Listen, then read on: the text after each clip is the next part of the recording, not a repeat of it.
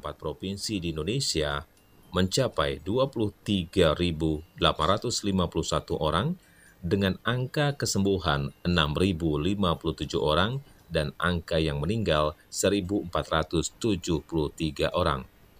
Walaupun jumlah yang sembuh sudah lebih banyak dibandingkan yang meninggal, namun tren peningkatan jumlah pasien COVID-19 belum menunjukkan penurunan. Dampak berantai wabah COVID-19 ini juga sangat terasa pada perekonomian dunia tak terkecuali Indonesia. Menurut uji simulasi pandemi dengan model sistem dinamik oleh peneliti PC Teliti Saksama, M. Widya Rahman, pandemi corona di Indonesia diperkirakan akan mereda pada bulan Juni 2020 dan untuk pemulihannya diperlukan waktu yang sangat panjang, setidaknya sampai akhir 2021. Namun peluang untuk bangkit kembali masih tetap ada. Usaha pemulihan ini harus sejalan dengan kebijakan yang akan diambil pemerintah dalam upaya menekan penyebaran COVID-19. Wacana penerapan new normal adalah harapan pemerintah untuk segera kembali memulihkan kegiatan sosial dan roda perekonomian Indonesia yang terdampak besar oleh COVID-19. Pemerintah membagi lima fase pemulihan ekonomi yang akan dimulai pada 1 Juni nanti. Menteri Koordinator Bidang Perekonomian Erlangga Hartarto mengemukakan tatanan hidup normal baru atau new normal akan segera diberlakukan langkah dan ini diambil karena sampai dengan saat ini vaksin atau obat untuk penyembuhan COVID-19 belum dapat ditemukan. Sehingga pemerintah mengambil kebijakan agar masyarakat dapat beradaptasi dan hidup berdampingan dengan virus corona, namun tetap mematuhi protokol kesehatan yang berlaku. Ada beberapa persyaratan yang harus dipenuhi sebuah daerah untuk bisa menjalankan skenario new normal. Di antaranya adalah adanya penurunan jumlah kasus COVID-19, pemantauan terhadap kesehatan publik, persiapan dunia usaha, dan respon publik itu sendiri. Sehubungan dengan tema tersebut, ada beberapa hal yang menjadi pertanyaan di masyarakat. Benarkah demikian? Kopi Pagi, edisi hari ini Jumat tanggal 29 Mei 2020, akan coba membahasnya untuk Anda.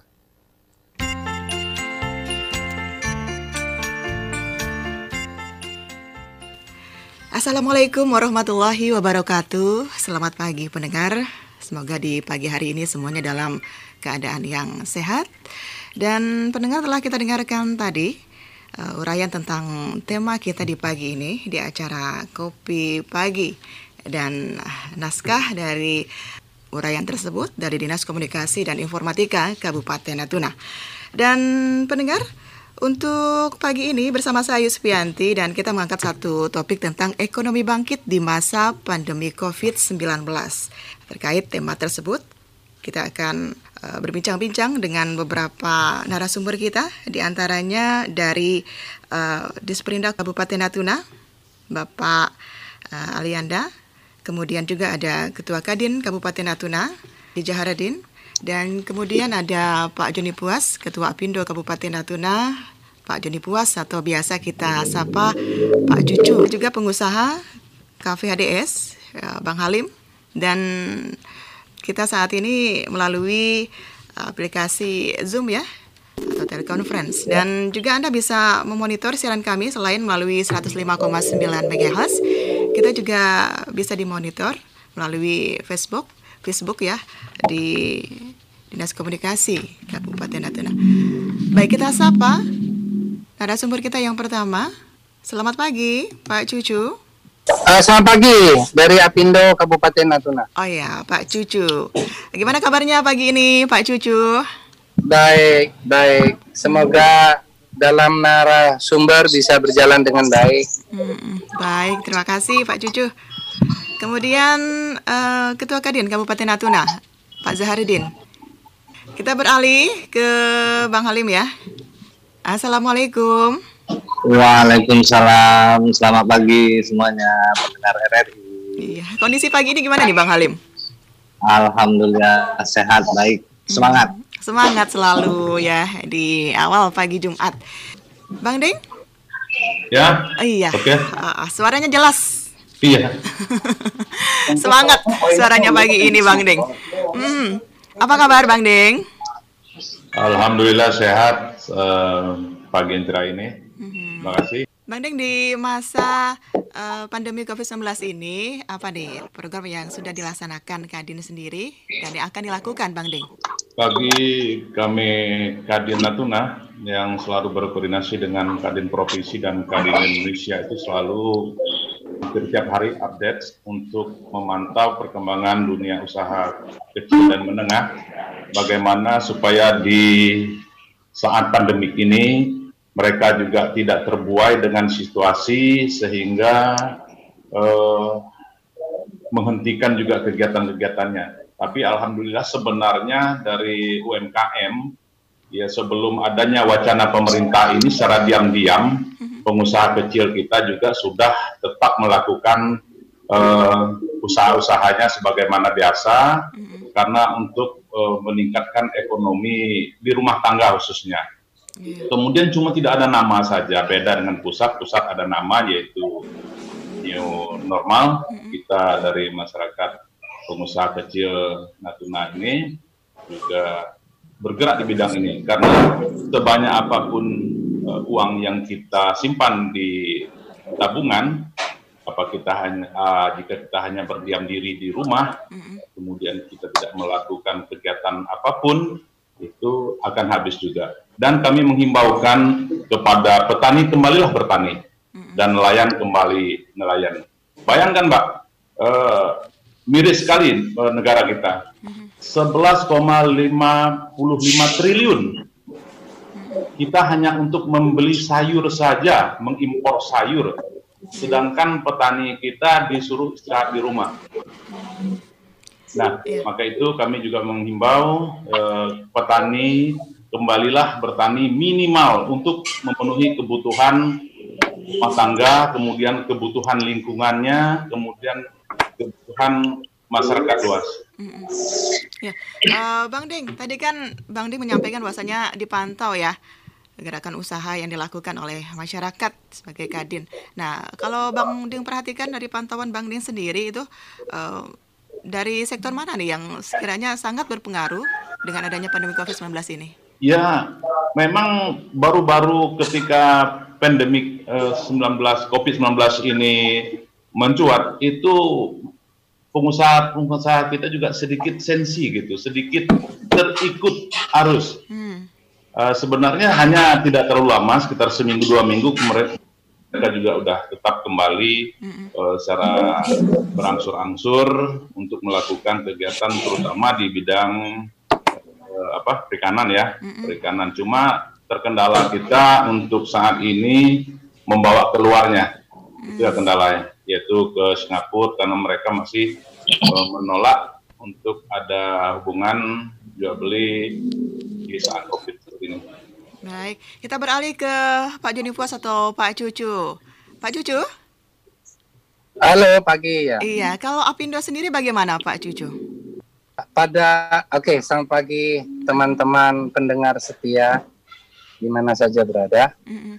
Jadi melihat daripada dampak ekonomi ya, dampak ekonomi daripada COVID ini saya melihat pertama itu di sektor perhotelan.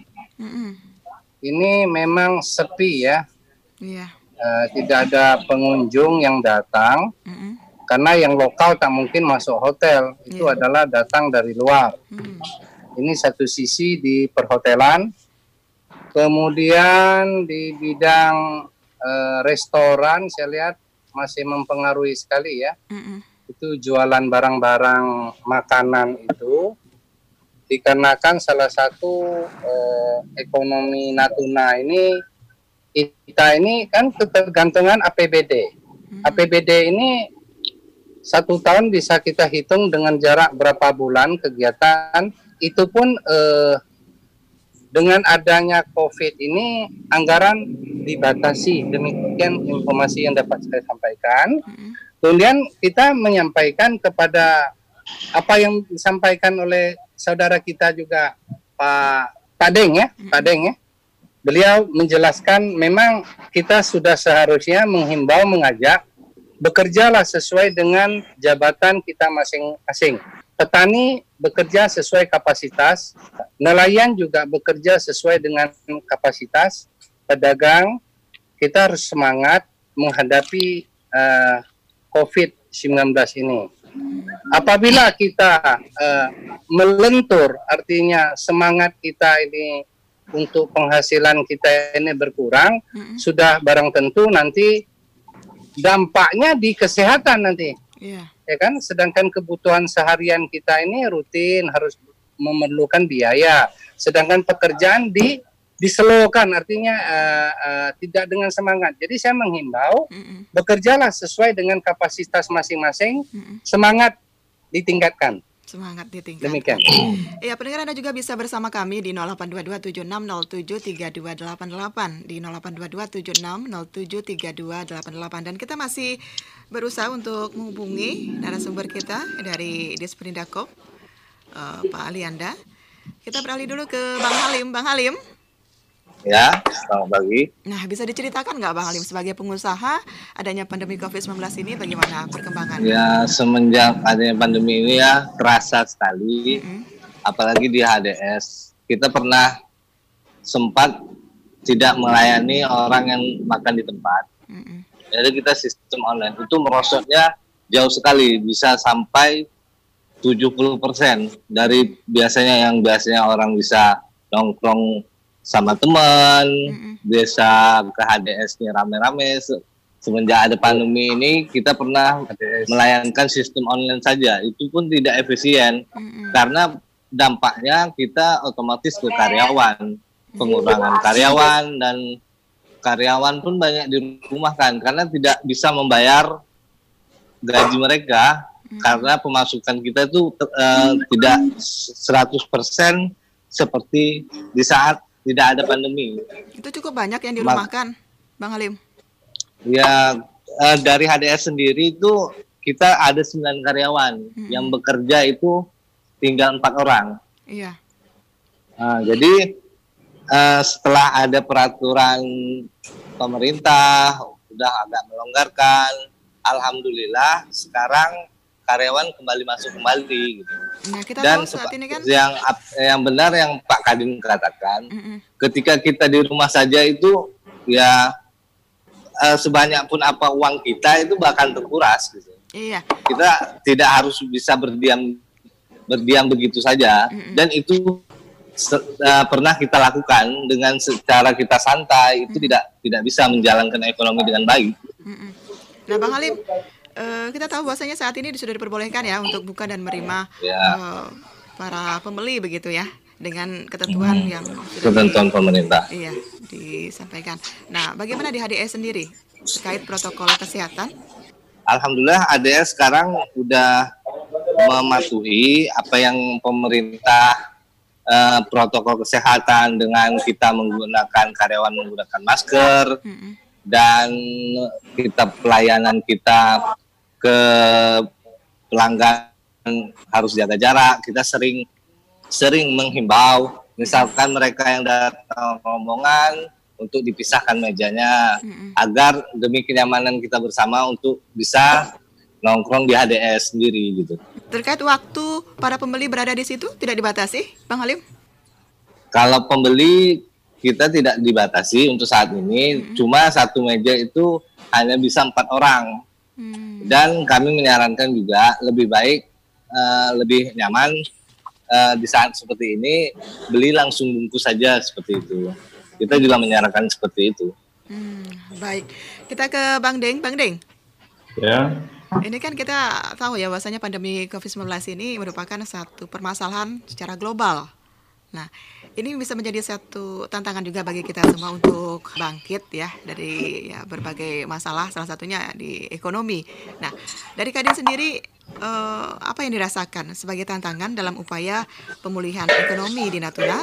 Baik Mbak, yang jelasnya selama ini semenjak COVID-19 itu terjadi, khususnya kami pengusaha itu memang eh, luar biasa ya, luar biasa. Baik eh, kegiatan program yang sudah berjalan juga terhenti, yang sedang direncanakan juga terpending, biaya yang sudah kami keluarkan untuk operasional-operasional itu juga tidak dapat dijadikan apa-apa, sehingga memang sekarang kita tidak bisa tidak bisa harus berlarut seperti ini. Jadi kita harus membagi tugas tugas ya bagian kesehatan ya bekerjalah bantu kita untuk uh, menangani ini dan kita apa di dunia usaha juga harus karena ingat uh, kalau memang kita pengusaha-pengusaha ini juga dihentikan untuk secara terus menerus negara kita ini sumber keuangan sebagian besar dari pajak daripada pengusaha-pengusaha. Kalau memang pajak tidak bisa kami bayarkan apa nasibnya negara kita? Dan apa nasibnya masyarakat kita Hmm. Jadi memang di dalam hal ini harus sinergi, jangan biarkan kami pengusaha juga berjalan sendiri-sendiri, tetapi juga harus uh, mendapat perhatian uh, dan pembinaan atau pengawasan serta hak pelayanan kesehatan serta pengawasan kesehatan juga hmm. terhadap karyawan-karyawan kami. Uh, jangan hanya kami dibiarkan begitu saja, pandai-pandai begitu tidak, tapi kita harus sinergi. Jangan hanya berkampanye saja, tapi uh, kita juga mau yang nyatanya agar kami para pengusaha ini merasa terlindungi, aman. Konsumen kami juga merasa aman. Kami diberi bimbingan-bimbingan secara uh, protokoler kesehatannya. Selama ini memang belum ada, saya rasa. Baik, uh, Pak Cucu. Wah, ini apa yang disampaikan oleh saudara saya Pak Deng ini sudah lengkap. Hmm. Saya hanya menambahkan juga menyampaikan selama COVID tadi pada kesempatan ini saya menginfokan ada tiga toko tutup, yeah. tapi sampai hari ini buka kembali. Mm -hmm. Salah satu tutup itu adalah kecemasan COVID. Mm. Jadi tiga toko tutup, tinggal sekarang masih ada satu toko tutup itu disebabkan apa saya masih belum begitu jelas. Mm -hmm. Ini adalah satu dilema ya. Yeah. Masalah COVID ini terkait dengan uh, apa yang semalam saya dapat informasi dari berita bahwa penerbangan akan dibuka kembali pada tanggal 8 Juni. Hmm. Nah, ini menimbulkan eh, satu kecemasan masyarakat sehingga kami di grup Apindo itu menyampaikan oleh teman-teman bahwa ini perlu kita ya beberapa unsur menghadap Pak Bupati terkait dengan membukanya uh, penerbangan ini, mm. dilemanya penerbangan kita coba kita berumpamakan ya. Ini penerbangan dibuka dengan toko ditutup. Ini masyarakat perlu yang mana lebih penting? Lebih diperlukan penerbangannya atau keperluan di toko? Karena apa? Kalau pemerintah tidak siaga ketat ya untuk men mengantisipasi penumpang-penumpang yang turun ke Natuna ini saya kira nanti akan menimbul satu permasalahan baru ini. Mm. Ini ini dilema nih. Mm. Ini dilema sekali. Jadi terkait dengan Covid ini memang kelesuan-kelesuan di ekonomi ini sangat kita rasakan. Mm. Jadi apa yang disampaikan oleh teman kita tadi Pak Daeng memang betul ya pemerintah jangan biarkan begitu aja bagaimana e, menumbuhkan perekonomian ini terkait dengan pertama Natuna tidak ada industri, lowongan kerja sangat minim. Ya. Ini ini semua permasalahan daerah.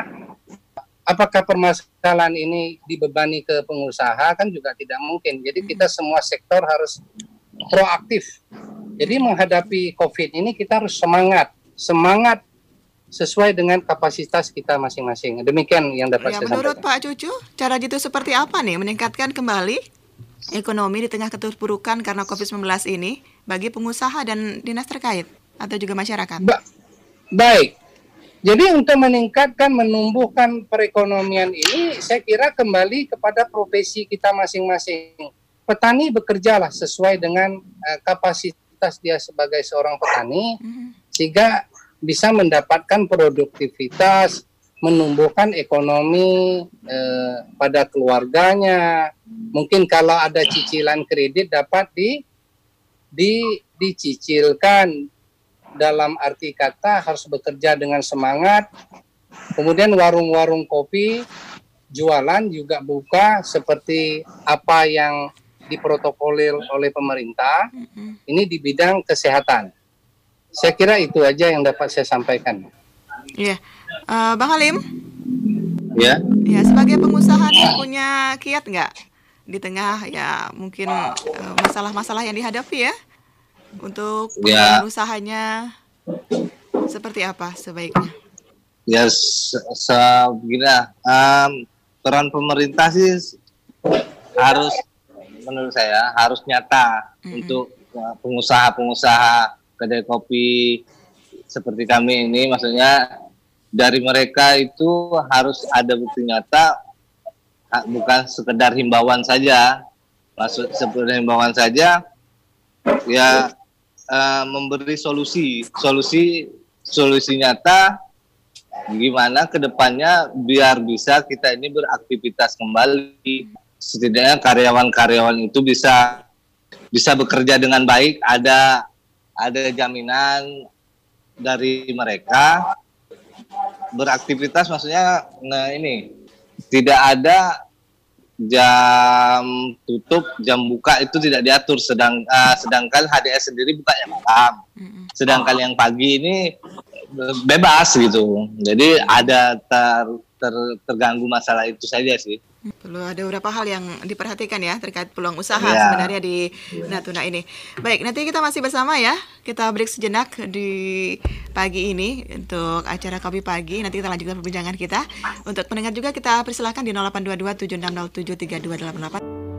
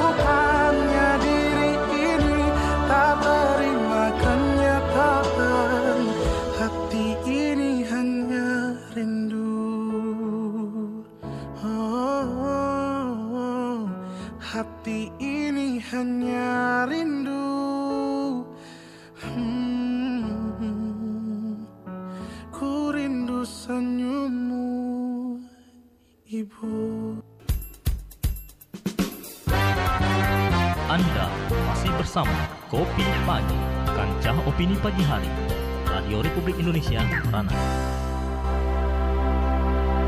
Pendengar Anda masih bersama kami di 105,9 MHz RRI Ranai, Radio Tangkap Bencana COVID-19 di acara Kopi Pagi, Kanca Opini Pagi Hari kerjasama RRI Ranai dengan Dinas Komunikasi Kabupaten Natuna. Dan pagi ini kita mengangkat tema tentang ekonomi bangkit di masa pandemi COVID-19 dengan menghadirkan beberapa narasumber, Ketua Kadin Kabupaten Natuna, Haji Zahardin, kemudian uh, Ketua Pindo Kabupaten Natuna, Joni Puas atau Pak Cucu, serta uh, Bang Halim. Sebenarnya kita pagi ini juga coba menghadirkan narasumber dari uh, Dinas Perdagangan atau Dinas Perindakop dan Usaha Kecil Menengah Kabupaten Natuna Bapak Ahmad Lianda Rangkuti. Namun sepertinya pagi ini uh, berhalangan ya untuk bisa bersama kami di acara Kopi Pagi. Kita masih tunggu. Sudah dia bergabung kita sapa pendengar kita. Halo. Halo. Iya, selamat pagi. Selamat pagi. Dengan siapa Ibu? Di mana? Uh, saya Urai. Mm -hmm. Uh, bidang usaha wedding organizer. Ya, usahanya apa Bu? uh, wedding organizer. Wedding organizer, baik. Silahkan Iya. pertanyaannya Ibu.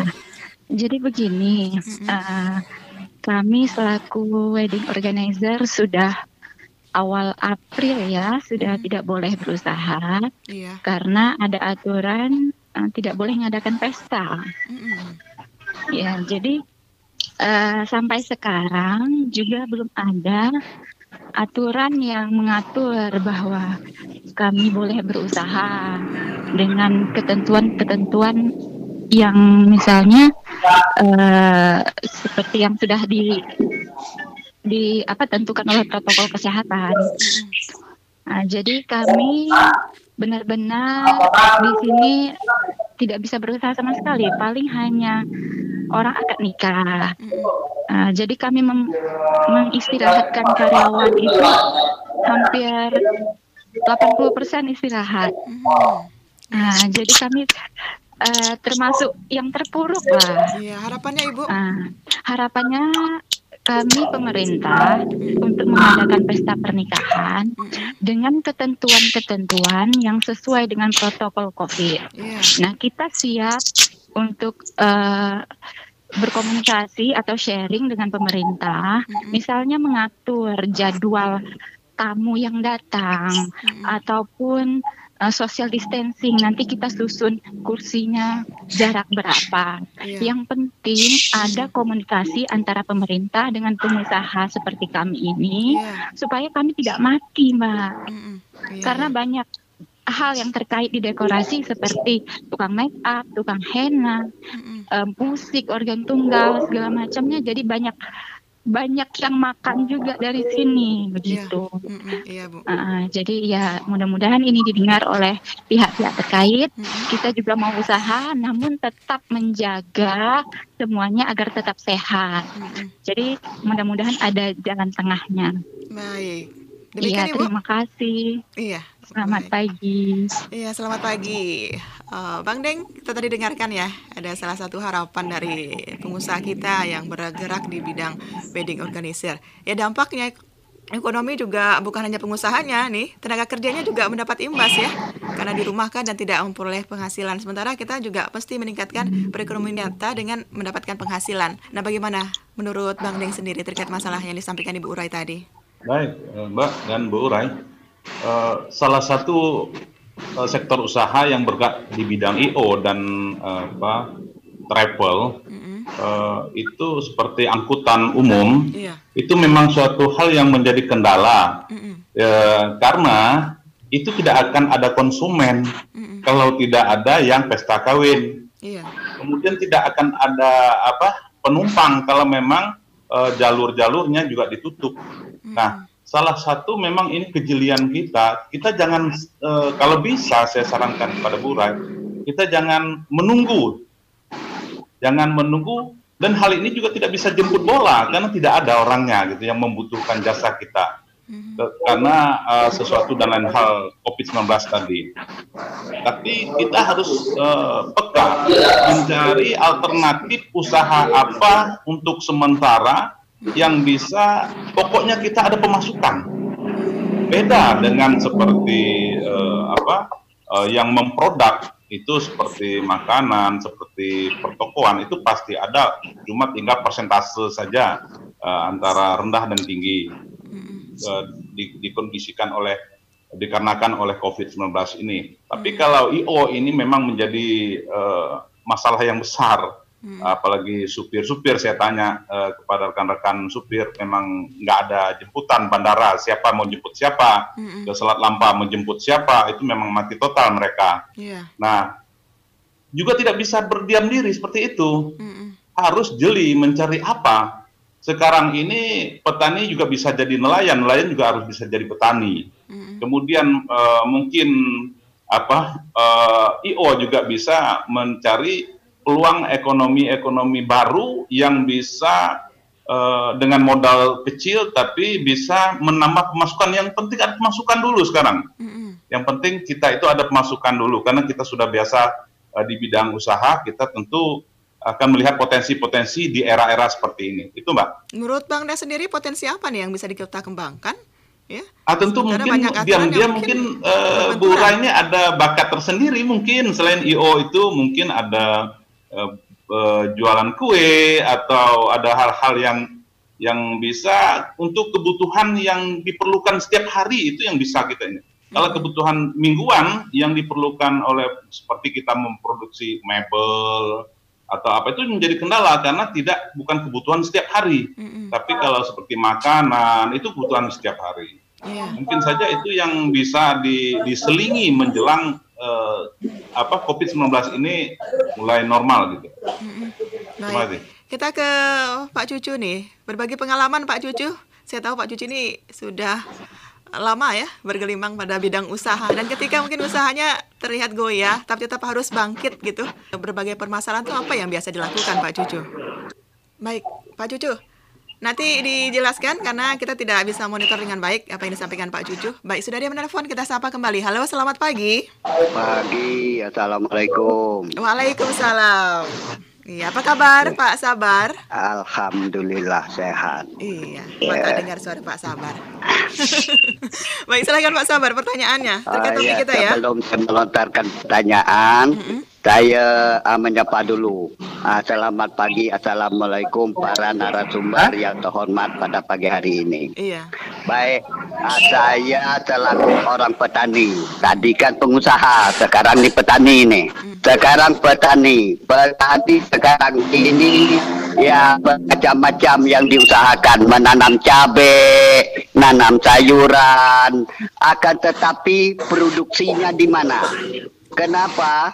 Yang telah dirasakan oleh petani menanam lado kalau bahasa Kana ini nanam cabai bahasa Indonesia dia ya pembelinya tak ada kak. Ah, tak ada pembelinya tak ada penampungnya. Jadi produksi tanam oleh petani itu tidak ada. Kenapa karena terpuruknya ekonomi di Natuna ini saya menilai ekonomi Natuna ini sekarang ini dalam suasana COVID-19 ini adalah keuangan berasal dari TNI, Polri, ASN karena orang itu bergaji kan. Kalau orang itu tak bergaji, ya di mana kami mau cari duit kalau kami kami orang kampung ini? Nah, pertanyaan saya bagaimana? Bagaimana untuk mencari solusi supaya petani itu bisa menjual hasil taninya supaya ada penampungnya dan juga bagaimana solusinya supaya keuangan daerah Natuna ini berputar se, eh, de- se-daerah Natuna saja, jangan dibawa keluar. Ini kan Natuna, ini kan memang rata-rata ah, dibawa keluar uangnya. Ah, jadi mudah-mudahan dengan adanya ganti eh, apa kadin daripada pagi hari ini saya mengharapkan supaya bagaimana usaha kita keuangan di daerah Natuna ini bisa berputar di Natuna. Jangan kita beli barang di luar. Nah, itu harapan. Dan juga saya eh, tertarik dengan eh, apa yang disampaikan eh, tadi Pak Cucu mengenai daripada apa sekarang ini nama kerennya new normal. Ah, saya ingin eh, me- menganjurkan, ingin menyarankan supaya pihak pihak terkait ini supaya Kadin, Apindo dan pengusaha-pengusaha lain, tokoh-tokoh lainnya supaya ini digejot pemerintah daerah untuk diadakan karantina khusus, karantina wilayah agar kita di Natuna ini tidak terjadinya tergesernya zona kuning karena kita posisi zona hijau. Eh, jadi siapa pun yang datang, baik anak saya, anak si Anu yang datang, ah, itu harus dikarantinakan Ya, supaya kita aman. Itu yang saya harapkan. Ah, itu aja ah, dari saya. Terima kasih. Assalamualaikum warahmatullahi wabarakatuh. Iya. Eh, Kita ke Pak atau Bang Deng dulu ya. Tadi pertanyaan dari bagaimana Bang Deng? Ya, memang itu kendala yang klasik, kendala yang da- dari dari dulunya. Memang itu kelalaian kita mau menyalahkan siapa ya? Sebenarnya nanti kita bilang pemerintah, ya lagi memang mereka yang mengurus rakyat sebenarnya. ada kelalaian di sistem perdagangan untuk menjual hasil pertanian dan perikanan saya lihat selama ini uh, baru terasa setelah seperti ini, setelah COVID-19 ini baru terasa. Ada sistem perdagangan kawasan yang tidak kita terapkan di Indonesia ini umumnya. Maksud perdagangan kawasan ini seperti Kepri, Kepri itu antara kabupaten dan kota yang ada di Kepri, mereka itu harus saling menguatkan kebutuhan apa saja yang diperlukan oleh Kepri dan Batam dari Natuna, seperti pertanian. Maka Natuna itu pemerintah daerah Natuna harus menggenjot hasil pertanian untuk dijual ke Batam. Sekarang apa yang terjadi? Batam harus membeli cabai dari Bukit Tinggi. Natuna harus membeli cabai dari Batam, dari Jakarta, dari Kalimantan. Ini sistem perdagangan yang selama ini terabaikan karena kita merasa kita masih banyak duit. Nah, ketika kita tidak ada duit lagi, duit kita mengurang seperti ini, baru seharusnya sistem perdagangan kawasan ini betul-betul diterapkan untuk menguatkan suatu daerah itu. Apabila terjadi hal seperti ini, kita kuat, kita kuat. Yang luar, yang yang terdampak tidak boleh keluar dan tidak boleh masuk. Kita juga kuat itu ekonomi kita juga, perdagangan kita juga. Nah, miris sekali. Apalagi saat Indonesia, kita daerah subur, daerah tropis, yang seperti di awal tadi saya sampaikan, kita mengimpor sayur di era COVID-19 ini 11,55 triliun. Miris itu. Lebih baik 11 11,55 triliun itu berdayakan petani-petani kita ini. Ini. Kita kita ini kadang mau menyalahkan siapa? Ya masyarakat tahu sendiri saya tidak berani. Ya yang penting Pak sabar sekarang ini Bapak tetap harus sabar menghadapi masalah ini. Kami juga sabar. Uh, kita jangan berpikir dulu yang yang meluas karena bercocok tanamlah minimal untuk kepentingan kita sendiri kita tidak membeli cabai kita tidak membeli serai kita tidak membeli kunyit Yeah. Dan kita juga bisa menjual kemarin saya kali-kali juga jual jual apa? Jual jahe 40 ribu sekilo. Mm. Nah, kita prinsipnya gitu. Nanti kalau setelah ini selesai, ini harus kita pikirkan. Mm -mm. Apindo sama-sama kita kita harus punya sistem perdagangan baru. Yeah. Natuna untuk Sedanau apa? Sedanau untuk Natuna apa? Mm -mm. Serasan untuk Natuna apa? Mm -mm. Sampai sekarang, yeah. apa yang terjadi kita? Pak Cucu? Silahkan, barangkali ada yang ingin ditambahkan Pak Juju. Baik, sudah bisa kita uh, baik. dengarkan. Uh, tadi saya telah mendengarkan apa yang disampaikan keluhan kalau jual cabai, produksi cabai banyak, mau jual ke mana? Mm-hmm. Kan begitu? Mm-hmm. Memang Natuna ini sangat keterbatasan ya. Saya menyarankan nih kepada saudara-saudara uh, petani, kalau kita bercocok tanam harus banyak uh, menanam tanaman yang macam-macam jenis. Mm-hmm. Hari ini saya melihat Natuna masih kurang jagung manis umpamanya. Mm-hmm. Ya kan? Kita tanam jagung manis, tanam cabai, macam-macam produksi tanaman kita tanam. Jangan tergantung pada satu jenis. Kalau satu jenis ya repot juga ya. Cabai diproduksi lebih besar, nanti mau dipasarkan di mana? Ini mm-hmm. juga satu persoalan. Mm-hmm. Jadi macam-macam jenis lah tanaman kita tanamkan. Intinya kita bekerja harus dengan semangat menghadapi COVID ini. Mm-mm. Kalau kita loyo, nah ini nanti kalau sudah loyo ini income sumber menurun, bagaimana pula nanti e, nasib dalam satu keluarga kita kan nah, sudah barang tentu e, akan kekurangan apa yang diperlukan dalam keluarga. Mm-mm. Jadi intinya semangat uh, tanam harus banyak jenis tanaman. Jadi jangan satu sumber. Kita harus bisa baca peluang. Mm-hmm. Ya. Yeah. Umpama jeruk madu. Mm-hmm. Jeruk madu ini laku sekali. Setiap trip datang laku. Mm-hmm. Bagaimana kalau kita punya lahan kita tanam jeruk manis? Mm-hmm. Ini merupakan saran kepada saudara-saudara petani jangan berfokus pada satu jenis. Demikian.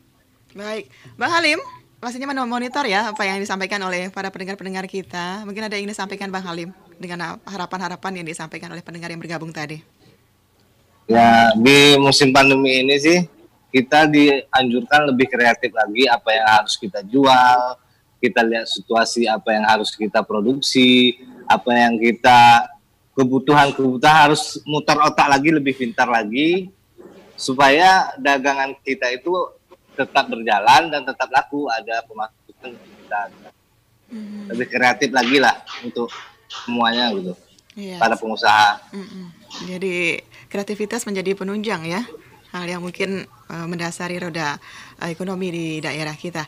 Bang Deng, tadi ada harapan dari Pak Sabar adanya karantina wilayah. Kita tahu bahwasanya kalau diterapkan ini sangat berpengaruh nih terhadap roda perekonomian kita. Nah, bagaimana pandangan Bang Deng sendiri sebagai Ketua Kadin dari harapan tersebut?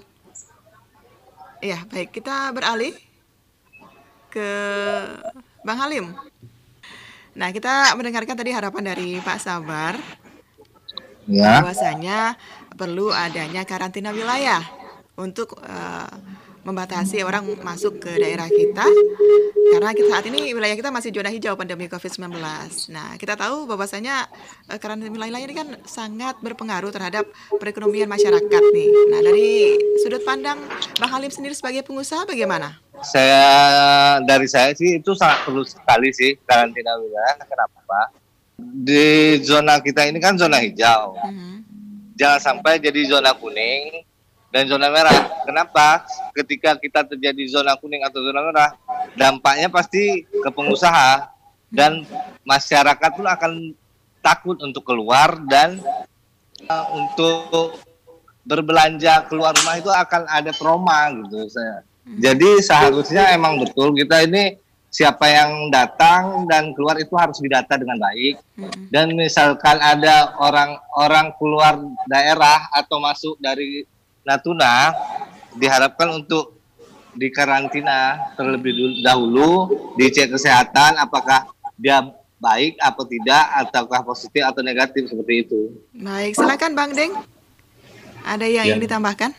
Ya, memang itu sudah ditetapkan protokol protokoler ini ya protokolnya WHO itu tidak bisa tidak dan kita minta kepada masyarakat kita atau pemerintah daerah kita untuk bersabar dulu dalam situasi sekarang ini uh, agar tidak ada yang masuk dan tidak ada yang keluar juga. Karena kita ini sudah di ambang penghujung. Jangan nanti orang sudah selesai kita baru sampai.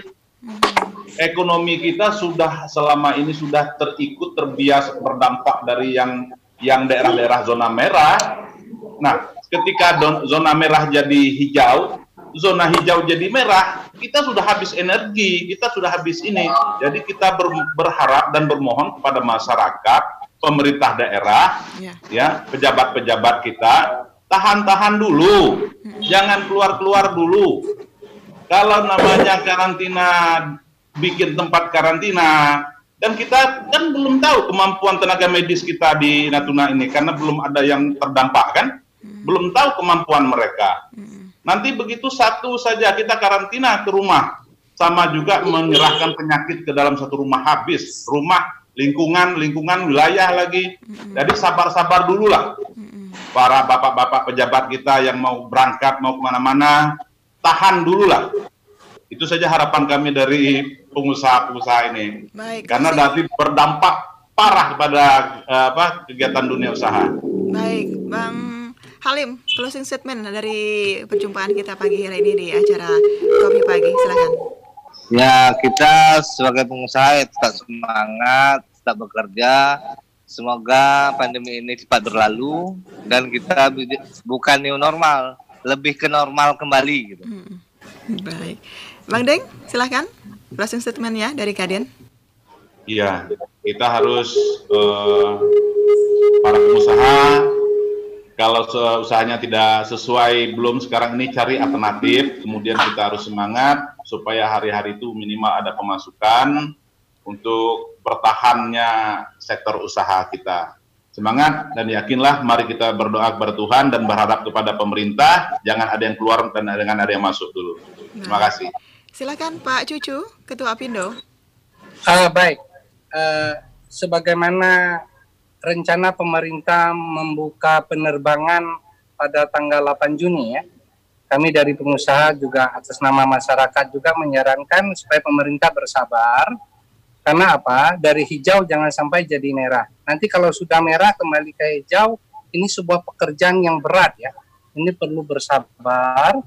Kemudian saya menyarankan kepada uh, saudara petani petani bisa ke laut tapi dari yang laut ke petani sudah barang tentu dia nggak punya lahan kan Hmm. Laut kita 97 persen, saya kira milik masyarakat asal tahu batas. Kita harus menghadapi dengan semangat, tetap semangat, dengan diiringi doa, COVID akan berlalu. Demikian harapan kami dari Apindo. Terima kasih. Ya pendengar demikian kebersamaan kita pagi hari ini di acara Kanca Opini Pagi Hari atau Kopi Pagi kerjasama RRI Ranai dengan Dinas Komunikasi dan Informatika Kabupaten Natuna.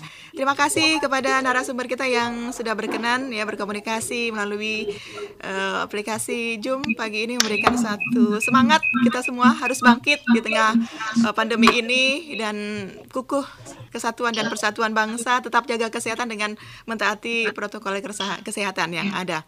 Saya Yuspianti pamit undur diri dan juga terima kasih kepada tim yang mendukung pelaksanaan acara ini juga Bang Jahardin, Bang Halim dan juga Pak Cucu ya. Penanggung jawab acara Kepala Stasiun RRI Ranai Apralmi Semirawan.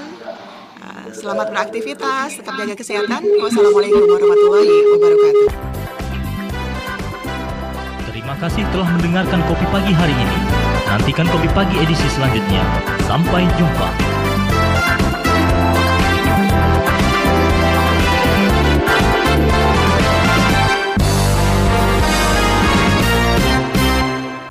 Inilah Radio Republik Indonesia. RRI, Radio Tangga Bencana COVID-19.